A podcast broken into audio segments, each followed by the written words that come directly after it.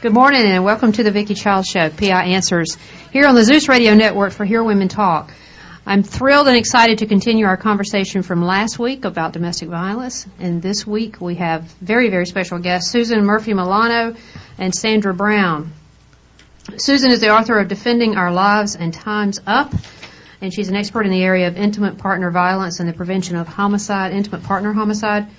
Sandra is a therapist and author of Women Who Love Psychopaths and How to Spot a Dangerous Man, and she's the CEO of the Institute for Relational Harm and Reduction in Public Pathology Education. So welcome, Susan and Sandra. Thank you so much for coming today. Thank you for having us. Thank you. We're going to start with Susan. And Susan, give us a little bit about yourself and your background and how you got started in domestic violence. I got started when... in 1989, my father, who was a Chicago violent crimes detective, he had sworn that if my mother ever left, he'd find her. If he found her, he would kill her, and he did just that. They were divorced for about 6 months. And, it's very dangerous for a woman before, during, and after. It's not something... my mother thought that she was free, as do many women. She thought that, I'm finally safe. I can do what I want. And that wasn't the case. And he had basically tricked her to believing that she had to sign a quitclaim deed, which she had done during the divorce and forgotten about it, and had gone and to the home where I grew up. And he took her life and then his own. And my father's partner, who was a detective on the force, my dad had been a violent crimes homicide detective for over 20 years. She said, he drove him to this.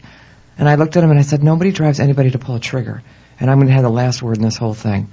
And that's what fueled me. Because I saw that people weren't taking this seriously. They only thought that this happened to a certain type of person. It didn't. It happened across middle America. It has no economic, socio, restrictions. You could be a CEO of a company. You could be a mayor of a town.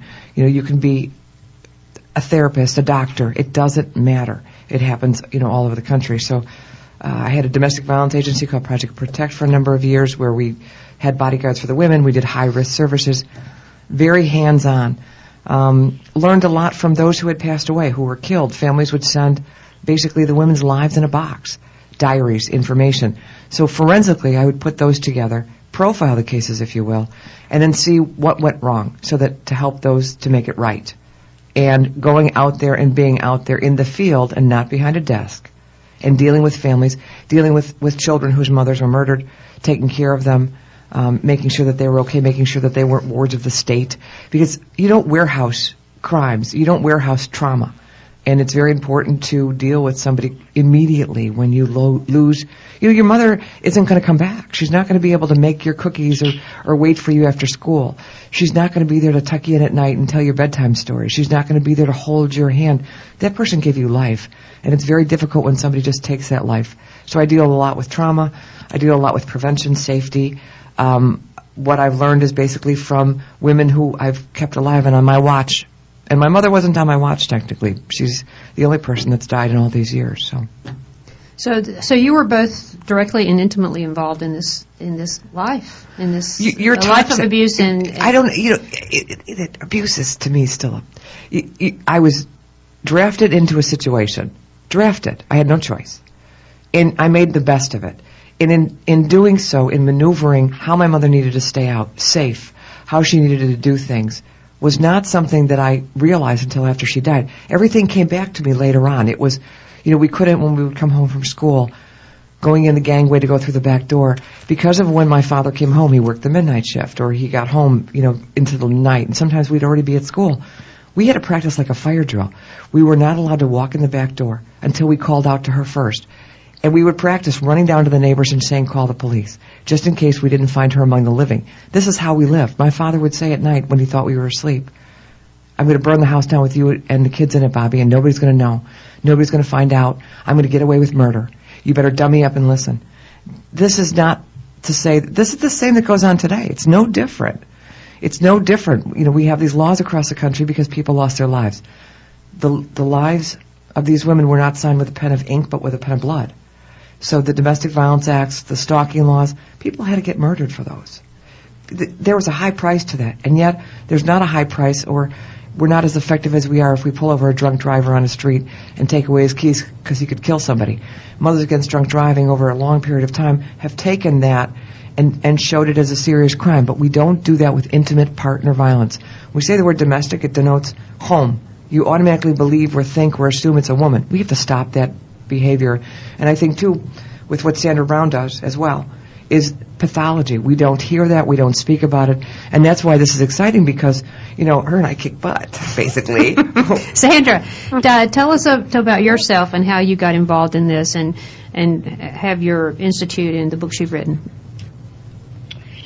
Well, much like Susan, I was drafted. My father was murdered in 1983. I started working as a victim advocate in victim advocacy, not so much as an advocate, but in victim advocacy in homicide in the 80s. And I went back to school, got my counseling degree, and when I opened a mental health clinic, the practice shifted dramatically. I was no longer getting homicide survivors as clients. I started getting women who were in really dangerous and lethal relationships, and on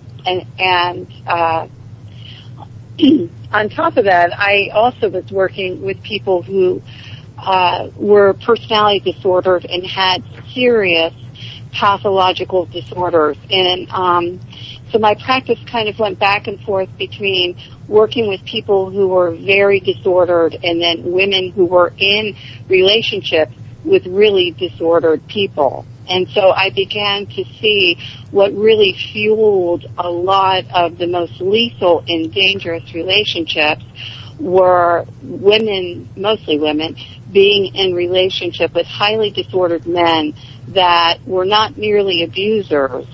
They were chronic mental health patients that could not change, and that we had a crisis in the domestic violence and batter intervention field in which no one was scanning or screening these guys for permanent pathological disorders, and instead we're putting them through treatment, batter intervention treatment, as if they were capable of change, because all abusers are not created equal. So anger management is not going to solve these problems.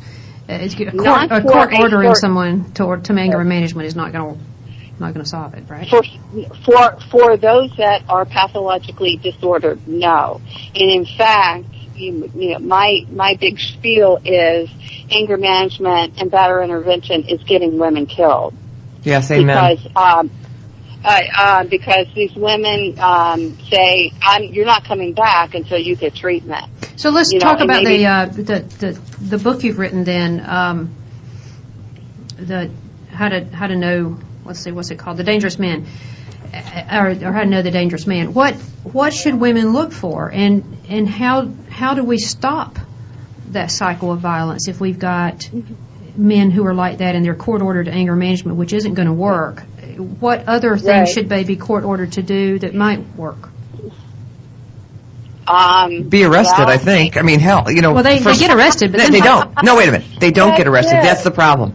They're not taken seriously. Like, again, if a drunk driver, if you're pulled over in the car, what's going to happen?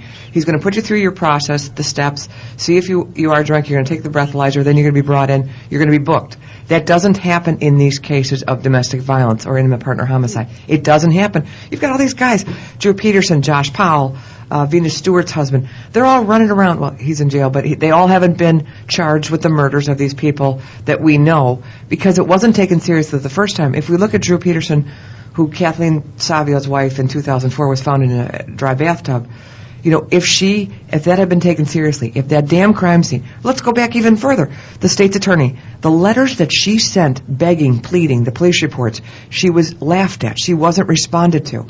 She died. Stacy Peterson, who was the current wife, who is missing, by the way, would not have died.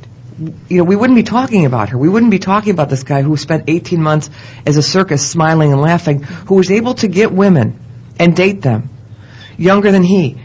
You know, in their 20s, dating Drew Peterson while he was out, but suspected of murder of two women, and I think Sandra can answer that really well. I mean, right there. What does that say? What does it say, Sandra? And how does the attention get focused on these men and get them analyzed and or treated if there is treatment that's appropriate? Well, what has been a problem in this country is that there is no public pathology education. 60 million people are negatively affected by someone's unchangeable pathology. You know, if anything else, if it was a medical condition that affected 60 million people, we'd have a national ad campaign. People would know the signs and symptoms. And this level of dangerous and lethal pathology in these guys, no one is being taught how to spot that. And so part of the ability to spot it is to understand the unchangeability. This isn't rocket science. These guys do the same thing over and over again. For a lot of the women, they don't know that the chronic repeating of the same behavior over and over again actually points to pathology. It moves them out of the mere category of just abuser, and I say that tongue-in-cheek, because some abusers, you know, have a meltdown, go to treatment, and they never do it again. We're not talking about that. We are talking about the guys that are hardwired in their neurology that are going to keep doing this over and over again and harm women or intimate partner homicide. Well, what's the answer, though? If the police are called to a house where there's domestic violence and somebody gets arrested, then what? Then do these people go for a series of tests? Should that be required? No, right now they don't. No, but should it be required? Absolutely. What we're trying to do is get the system to recognize and stop categorizing all abusers together. That if someone gets arrested, and if it's him, and he gets court ordered to anger management, to batter intervention, to some kind of therapy, that the agencies need to test and screen these guys out. You know, because so many of the women say, you can't come home till you get treatment, and then he goes through 12, 16 weeks of batter intervention or anger management. He gets his little certificate of completion, which only means that his ass is set in that chair for that long. And it also goes to when the women are going for a divorce, in the child custody, in the evaluators, right, in the mental health experts. Mm-hmm. You know, those people are pathetic. Did your dad fit into this category? Now, Sandra, you have a phrase here which I like, but then what do we do? You called it unchangeable pathology. If it's unchangeable, is it untreatable? It's untreatable. Well, then what do we do with these folks? Island, Australia, third-party world somewhere. An island in the Pacific somewhere? They're not using Alcatraz right now, so we might be able to get a really good deal on that. But the issue is that right now, you point out a really good point, Vicki, that right now the system doesn't have a process for this. I just spoke at In Violence Against Women conference, and judges and prosecutors, attend that, as well as victim advocates. And I was talking about, we have to admit that the system is broken, that it is not set up to be able to differentiate between abusers. And until we teach pathology, to the court systems, to the child evaluators, to people that will stop and say we've got to change the process in order to differentiate. The guys that are abusers and don't test with this permanent kind of pathology can go on to treatment. But if we test and find, the ones that don't, we need to have a different process for that. I'll give you a good example. Amy Lichtenberg had two boys, Jack and Duncan, both 7 and 9 years old. She was going into court, going through a divorce, mediation, and she tried to get the courts to listen to hear how dangerous he was. He violated the order of protection 57 times. Now, this is just a divorce. child custody issues, mental health evaluator. She pleaded with people, he's going to kill my kids, he's going to kill me. And then a year ago, Jack and Duncan were found murdered. Now, she was mandated to turn over the child. She said, I don't want to, I have a bad feeling about this. I think it was in April or March of 2009. And the officer said, I'm going to arrest you if you don't do this. She had been fighting in the courts for years.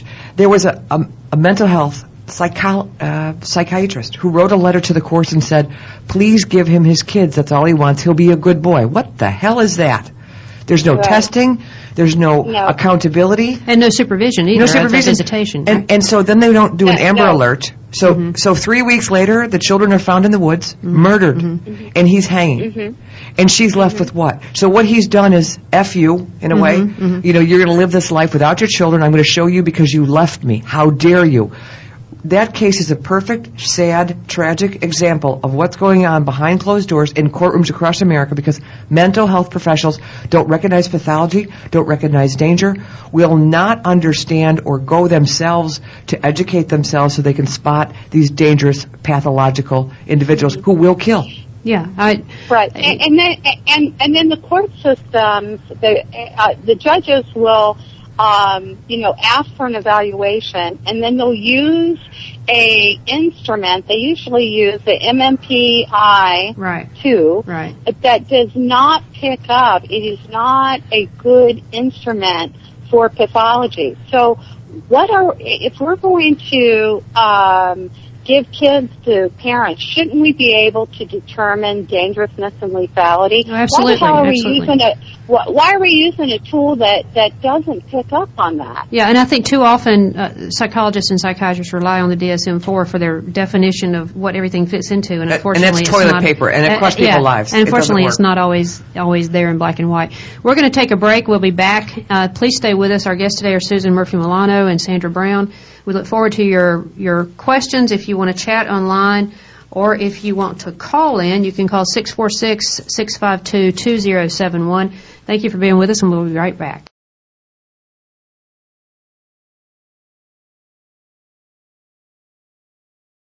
Hi, folks. This is private investigator Vicki Childs, host of the Vicki Childs Show on Hear Women Talk Radio. How safe is your cell phone? Is someone listening to all your calls or reading your text messages? How about your computer? Is someone watching all of your keystrokes? Or do you want to know what your child, your employee, or your spouse are doing on a computer or cell phone?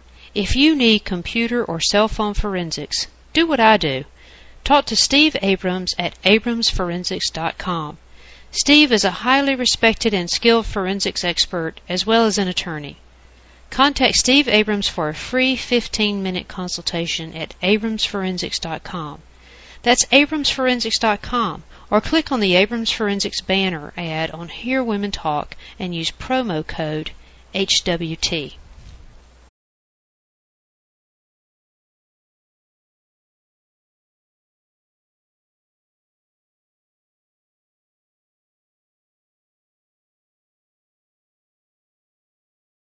Welcome back to the Vicki Childs Show on Hear Women Talk, produced and broadcast by the Zeus Radio Network.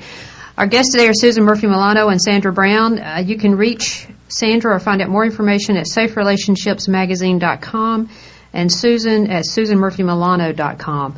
So let's get back to the discussion, because one thing that really interests me as a criminal justice professor in college also is this whole issue of the system. And you talked about the system and how it's broken, but I know that you can't just lock people up because they have a disorder, although many times we want to. And pedophiles are an example of somebody who professionals say can't be treated. And abusers they're predators. They are predators. Are serial predators, and we don't identify them that way. We don't label them that way. And perhaps that's the situation. Maybe they need to be identified as such to begin with, and then treated like a pedophile, treated like an uncurable. Let's start with the family court system across the country, because it is tragically broken. It is. From day one, from the time that she files for divorce, certain things have to be in place, and they are not.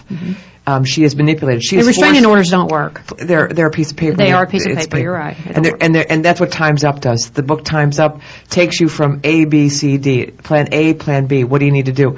And before anyone announces that they're going to leave the relationship, get a divorce, follow that process. Frankie Bean in Florida, a gated community, was murdered in January. She was an author of Mr. Bean's Birthday Party, and she had two autistic children, both 7 years old. She had told her husband, you know, we're going to end the marriage, and that's it. Now, friends and family didn't know what was going on. She lived in a very luxurious lifestyle. She had everything afforded to her, whatever she needed. In his mind, he wasn't going to allow that. So she begged for her life 3 times. He put the gun to her head, and he wrote about this in the suicide note that he left. And that's what he wanted. He wanted her life to come out of her, and he wanted to watch her die. That was his last act of control. And then he went in and shot the two 7-year-old children. Now, she didn't come up with the plan before. Just like with Sandra's pathology book on How to Spot a Dangerous Man, there is a plan prior. So to have the plan of what I call the evidentiary abuse affidavit, so you prepare this like a will. Mm-hmm. You put it together. You even if the police have never come to your home, in this woman's case, no one had ever responded to the home before. She puts down how dangerous this person is, what's going on, maybe some meds that he's on. She shows his picture. She gives Social Security number, her date of birth. She goes through all that just like a will, mm-hmm. and then she has it notarized and witnessed.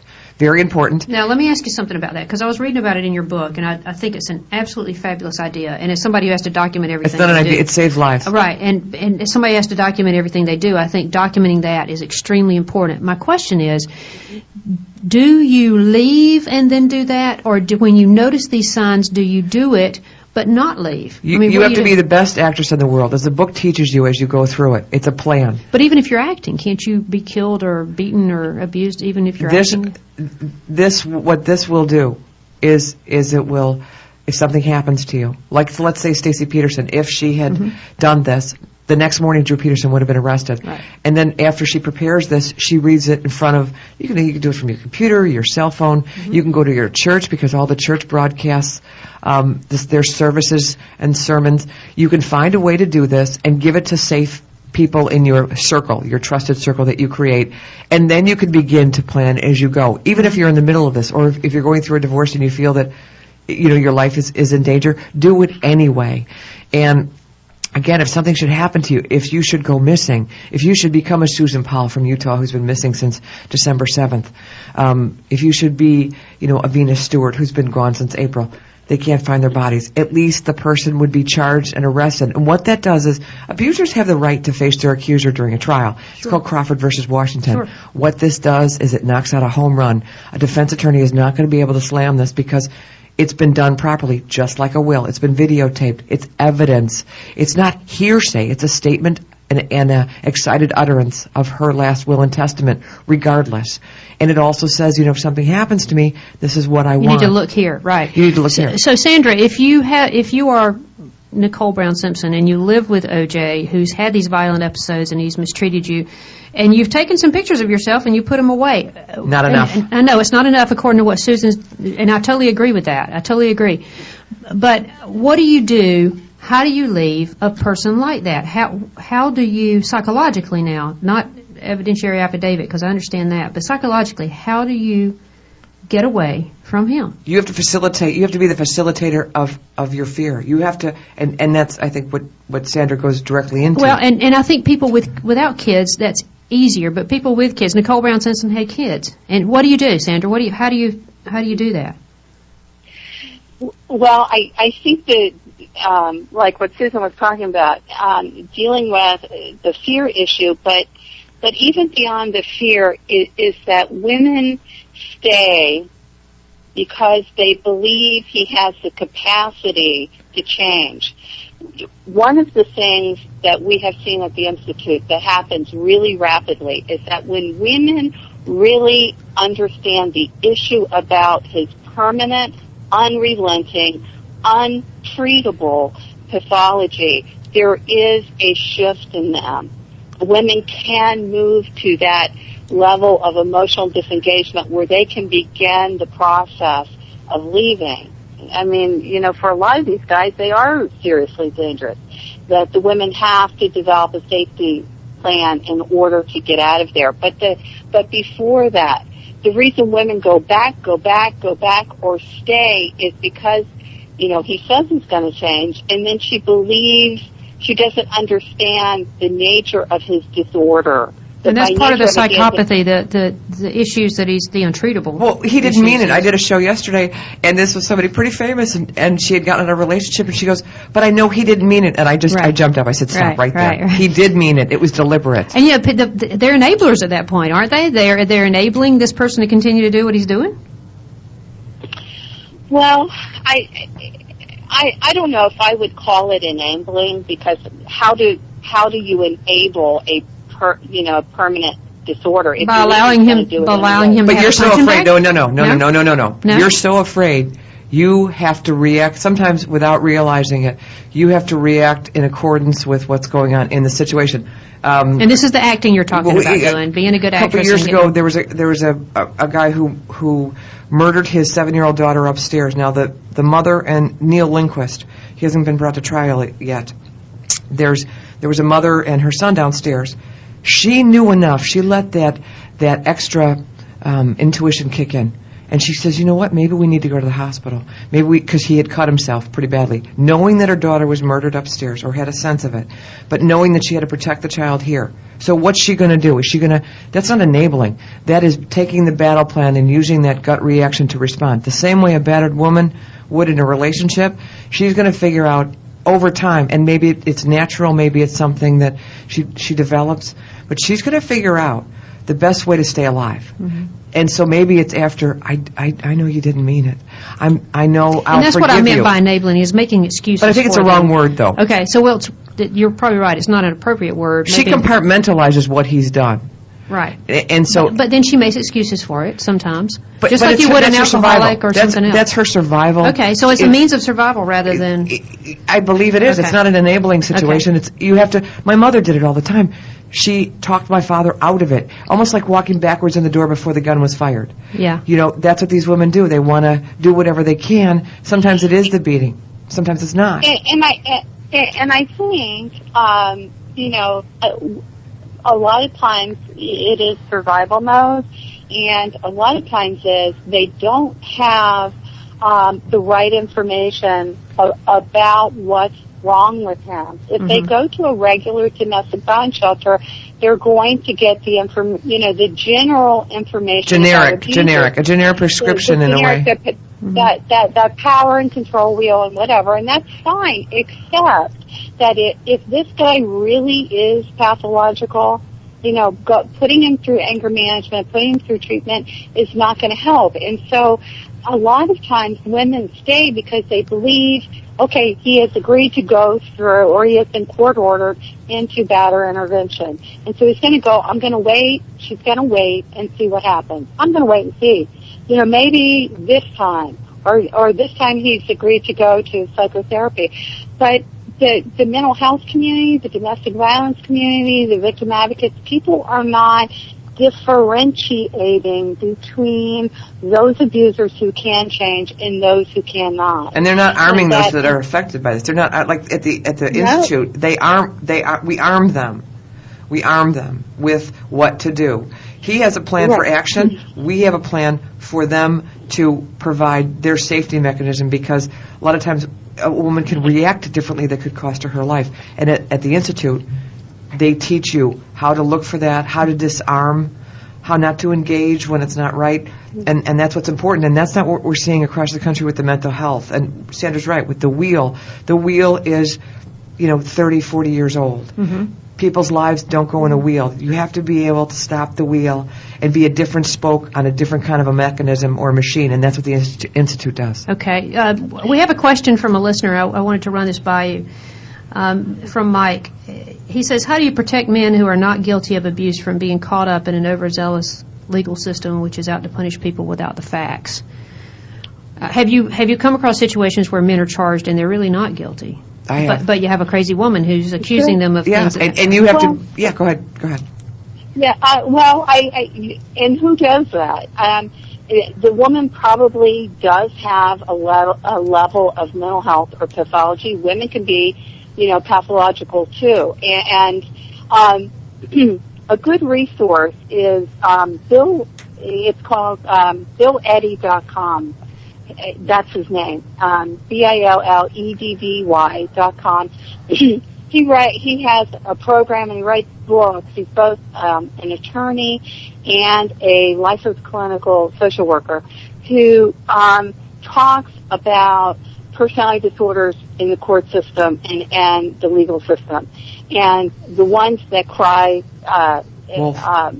abuse even when it hasn't happened. Sometimes women do that, sometimes men do that, but looking even past that, who does that? Instead of calling it crazy, you know, she's not crazy. She probably has a level of pathology that this is what's happening within the criminal justice system, is that we're not using the right words that help us delineate between people who are treatable and people who are not treatable. And someone that would do that to him probably has a level of pathological disorder. And that brings me to think about the Mary Winkler case in Tennessee, and I want to talk about that too when we come back. Right now we have to take a break, so stay with us on the Zeus Radio Network for Hear Women Talk. I'm Vicki Childs, and come right back with us.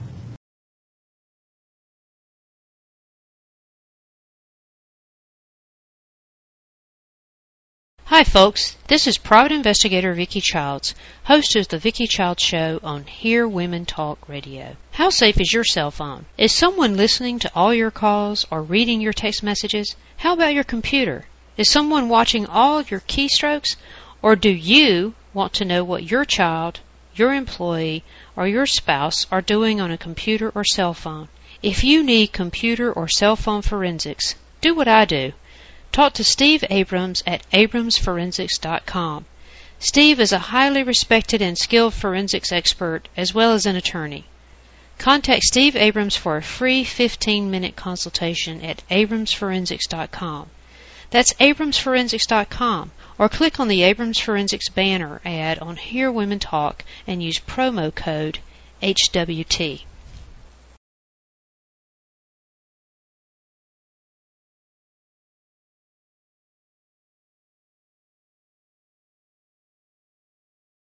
Welcome back to the Vicki Childs Show for Hear Women Talk on the Zeus Radio Network.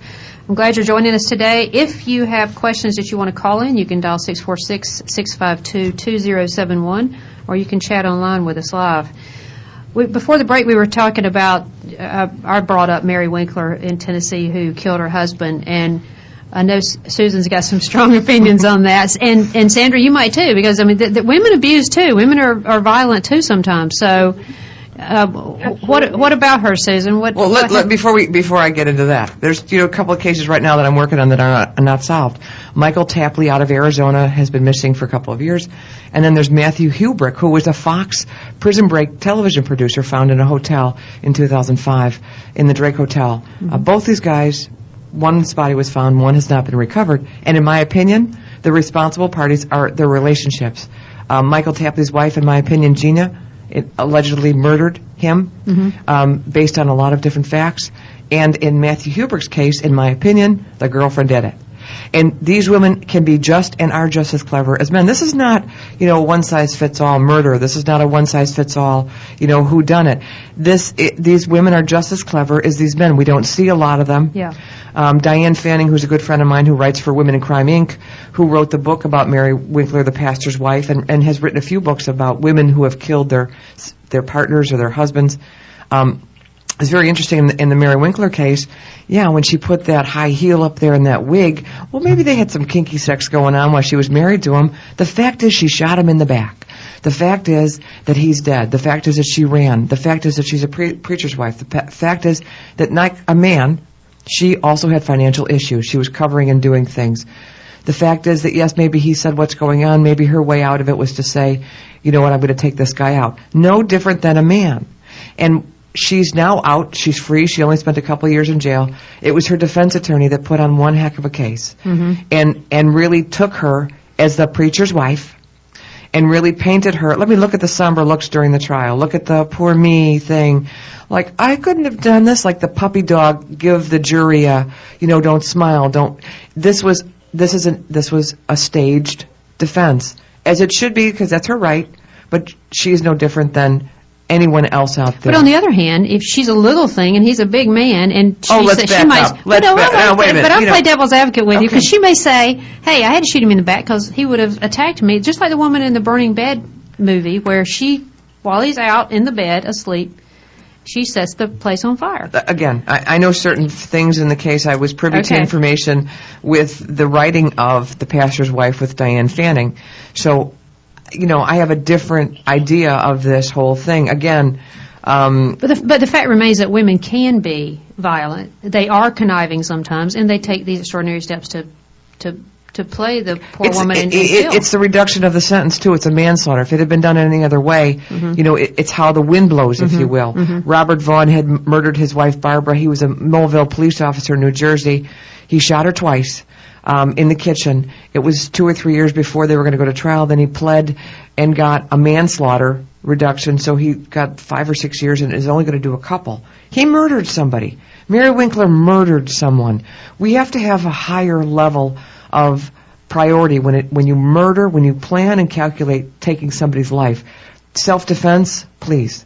I agree with it. When Barbara Sheehan, who is a police officer's wife in New York, who has not been brought to trial yet, shot her husband and loaded him up with bullets of the guns that were on the nightstand, and she lived in terror and she lived in fear. When I saw her on a 2020 interview with her daughter and I shut my eyes, I felt like that was my mother and I sitting there and me going, you know what, Mom? Go for it. You know, again, it's a situational situation. Police were never called to my home, or if they were, it was not documented. And your father being a police officer, it wouldn't have allowed that. That's right. So, but for this Mary Winkler, okay, size, strategy.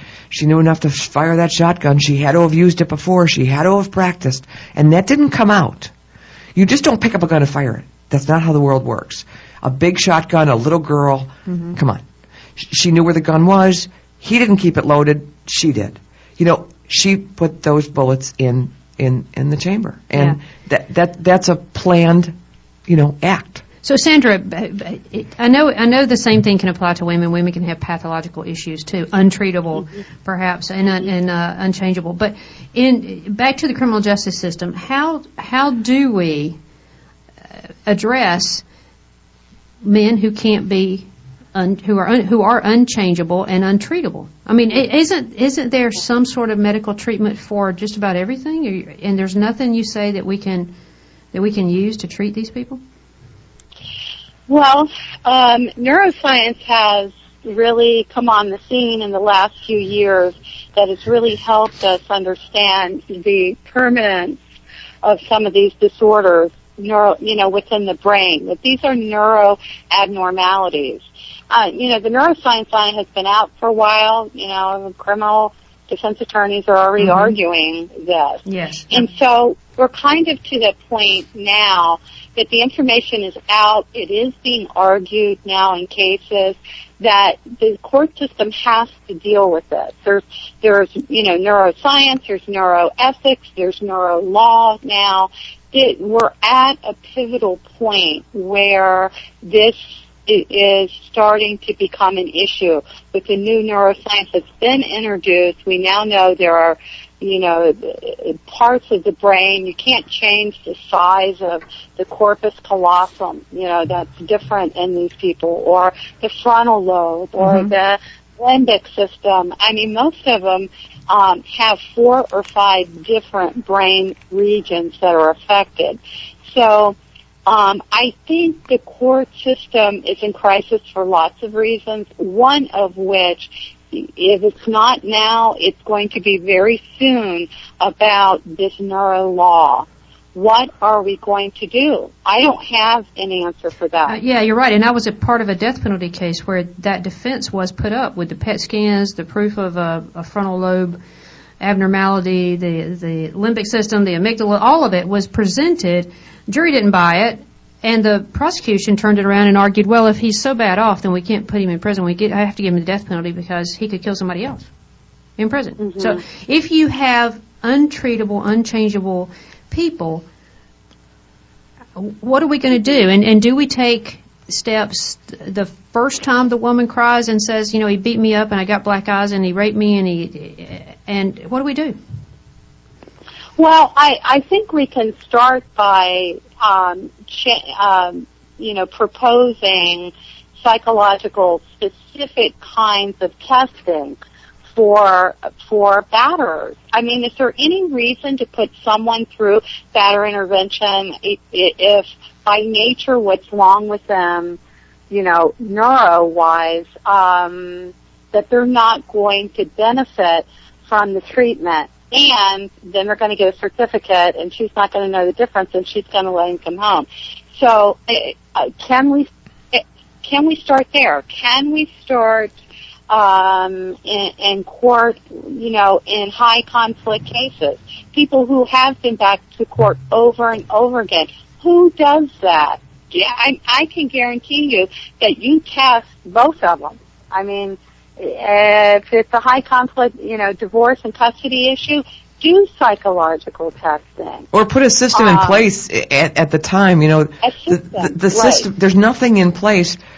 A lot of times, too, what these guys are doing is maternal deprivation, is removing the custody from the mother, so that they're saying to the person, okay, you want to divorce me, you want to end the relationship, you want to leave me, you're not having the kids, right. So I'm going to turn it around on you. I'm going to let you be the one who pays child support. Let you be the one who sees your kids. Maybe I'm going to make you be crazy because I have more money. I can pay for a good lawyer. You cannot. I'm going to kick you out of the house. I'm going to say you're nuts. I'm going to say you're crazy.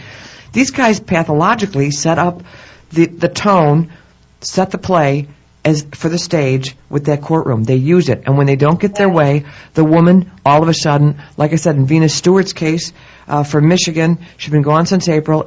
He was at a hearing on September 15th. Now they're saying that he sexually abused one of the children. They still haven't been able to find her body.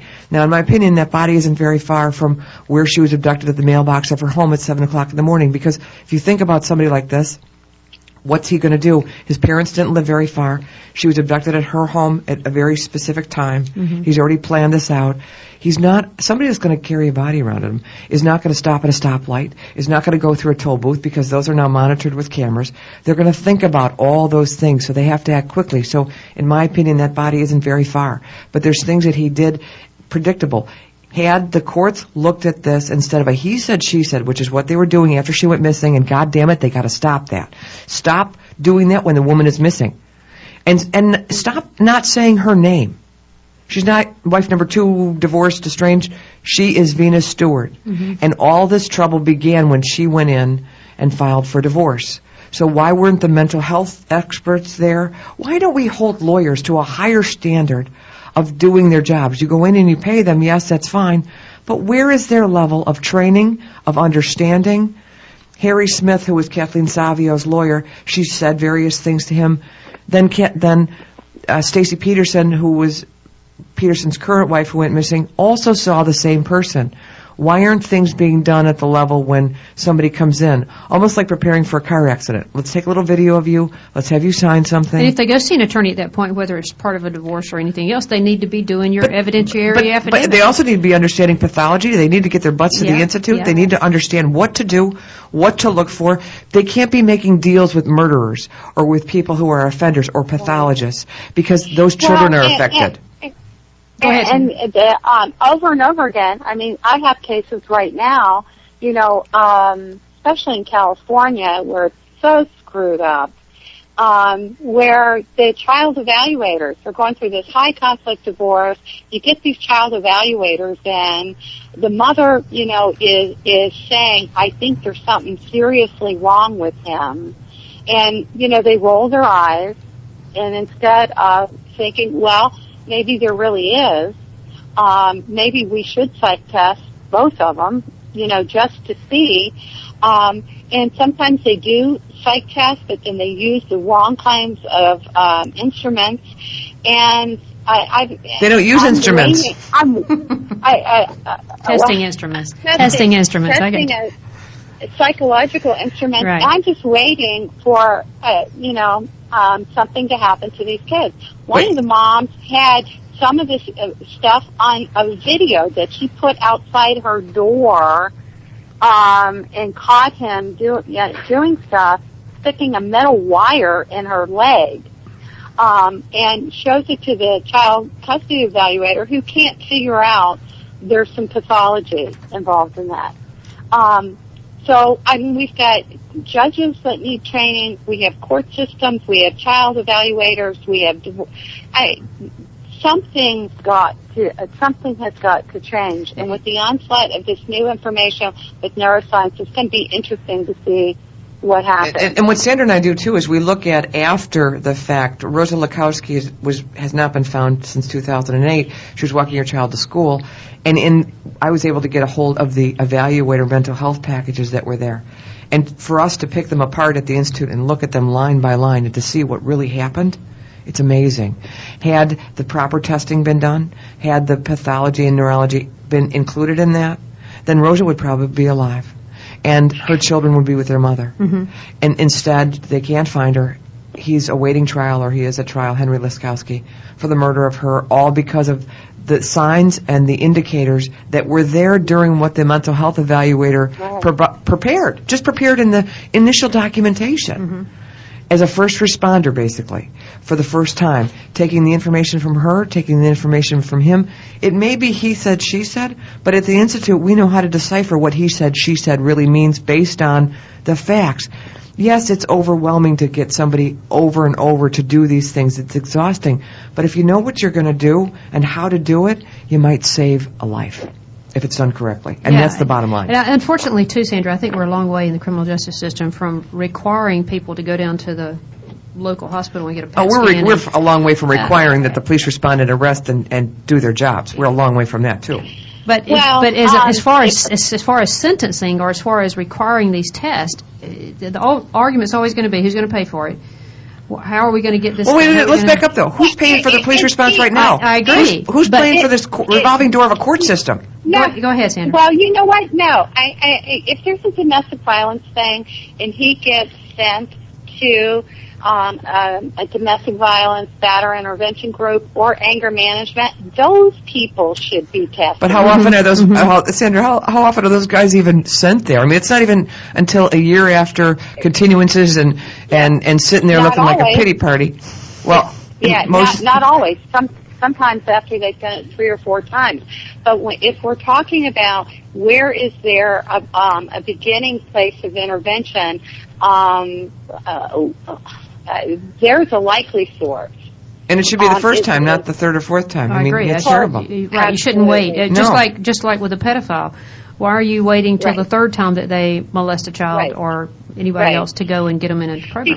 Because I don't think we are recognizing the issues about pathology. We live in an Oprah society about mental health.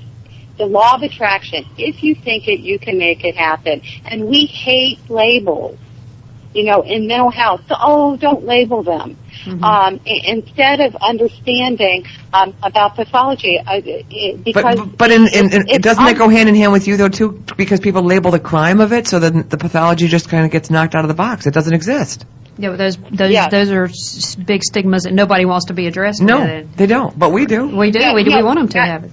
Go ahead. Absolutely. And then mental health, even if therapists think that these people have a personality disorder, for instance, which is, the treatment outcomes are so low, it's ridiculous, they will knowingly not mark that because it's a stigma, and because insurance companies stop paying as soon as, some level of severe pathology is put down. So we have therapists who are not going there. Then we have, unfortunately, too, many times the therapists are just interested in reuniting the family and making everybody happy. Get your puke buckets out, because that doesn't work. Yes. Yeah, well, the whole kumbaya thing. Right. Hold hands and sing. And sing. And we have therapists who are poorly trained on pathology. Most therapists in graduate school, get all of pathology in maybe 1 week in an abnormal psych class. They take, for instance, all the personality disorders and go over them in 5 days. That's all they get. Well, so the police officers who respond to these cases, they get about 20 minutes, in the academy. 20 minutes. Yeah, absolutely.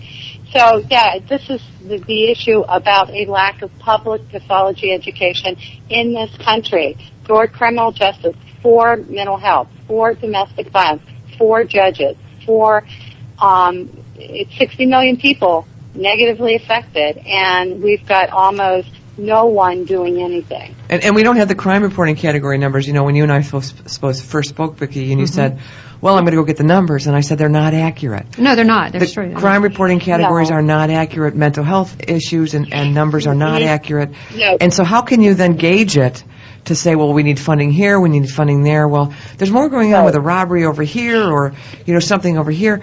And I think that's part of the crime in this, is that we're not looking at that. Everybody wants numbers, and if one more person tells me, you know, when I speak to them, and I kind of blow up at you, I said, numbers, please. You know, you've got over 6 million people. Or in my book, Time's Up, I say for the over 5 million women. That is a low number because, again, it's behind closed doors. And it's underreported or not reported at all. But the same thing with the mental health issues, the pathology of these guys. Look at how long someone like a Drew Peterson was able to get away with it. Right. Look at, there's a Richard Wiley who in 1995 murdered, and I didn't know this. It was 1985, I'm sorry, a classmate of mine. I just found this out. And then in 2009, he murders his current wife. He gets out in 2000, and he's doing a church program. He's a really good carpenter. He meets the church secretary. They get married. In May of 2009, he murders her and her 17-year-old son and then kills himself. While in 1985, he stabbed Ruth Wiley 19 to 28 times with a knife. And then they let him out. How dare they? He was going to kill again, and he did. And that's the pathology you're talking about too, Sandra, is that they're untreatable and unchangeable. Until we catch them. Well, you know what? And it's just the criminal justice system is not catching up. Like Robert Hare, you know, the world's renowned guy on psychopathy, who worked through the Canadian prison system, as well as in research, has told them, the Canadian system, stop offering them psychotherapy. It doesn't work. It makes them smarter. Now they know what to say in front of when they go up for release. And so stop it. So if he's saying it, why are we not taking that to heart? That when they come through the criminal justice system, we just keep plugging them into a lot of the criminal justice system programs. Yeah, it's almost like robotics. You're just a robot program to go. One size does not fit all here. This is not the same kind of underwear you're going to wear because they all stink. They're turned inside out. Here's your temporary restraining order, and here's your program to go to, and then after you finish that, you come back and make sure we do it successfully. And when I was speaking in Violence Against Women, there were judges there, and you know, one of them came up to me afterwards and said, you know, we spend a lot of money on criminal justice programs, mostly because the public demands that. They want to believe that there can be a solution to a lot of the crime problem. Right, we want to make society comfortable. But doesn't the media play into that again with what we see with the nightly news, with the bombardment of, like, okay, let's talk about the Can They Answer the Case for a, you know, it's the redundancy of that. You know, this mother murdered her child. So that's unacceptable. All the things that happened to her were unacceptable, but yet everybody tunes into those kind of shows, in my observation. I'm not being critical, but I am being critical of 30-second murders. And that, who does that help? Why don't they put on the mental health professionals? Why don't they talk about the pathology? Why is it, okay, I'm going to go to you? Is that a rating? Is that how we're doing our lives and these crimes, by rating them, you know, through a system for audience members? When really we need to take a step back, because the disconnect, again, with a Drew Peterson, who, like a dancing bear on a circus, is placed like he is a media star for 18 months. He plays the media, too. He plays the media. What does that say, then, about the crime for the women that this happened to? That is the system and the media, in my opinion, slapping victims across the country of intimate partner homicide back down in the grave. Here's Kathleen Savio, wife of his third wife, who is exhumed 3 times. He is clever. He is doing these things and then does it again, in my opinion. I mean, we have to stop that. Yeah, I agree. And Sandra, next week, and I'm so happy that we get to continue this because we're not nearly done. Oh, she wants us back. Oh, okay. But next week I do want to talk about how to spot a dangerous man and what things people can look for, both when they're dealing with internet dating and in person. Yeah. And Susan, I want to go more into your evidentiary affidavit and talk about photographing and writing things down. Time's up, just what you have to do. Right. Time's up. And you can purchase both Susan's books and Sandra's books at Amazon.com or any of your retail book outlets and get them because they're quite interesting. And especially if you know somebody or if you're involved in a situation like this yourself, you owe it to yourself and to your kids and the rest of your family to get the information. Do this affidavit, put all the stuff together, get yourself to a safe location, and remove yourself from what's going to kill you if you don't. So, and that's sad, and it's horrible to say. So, so thank you both for being with me today. I really, really appreciate it. I look forward to next week and continuing this discussion. And you can reach Sandra again. Her website is saferelationshipsmagazine.com or SusanMurphyMilano.com. You can stay tuned on PI Answers, a group on Hear Women Talk, because I'll be posting some information. And join us next week. And thank you for joining us today on Hear Women Talk, produced and broadcast by the Zeus Radio Network. And I'm Vicki Childs. Look forward to next week. Thank you.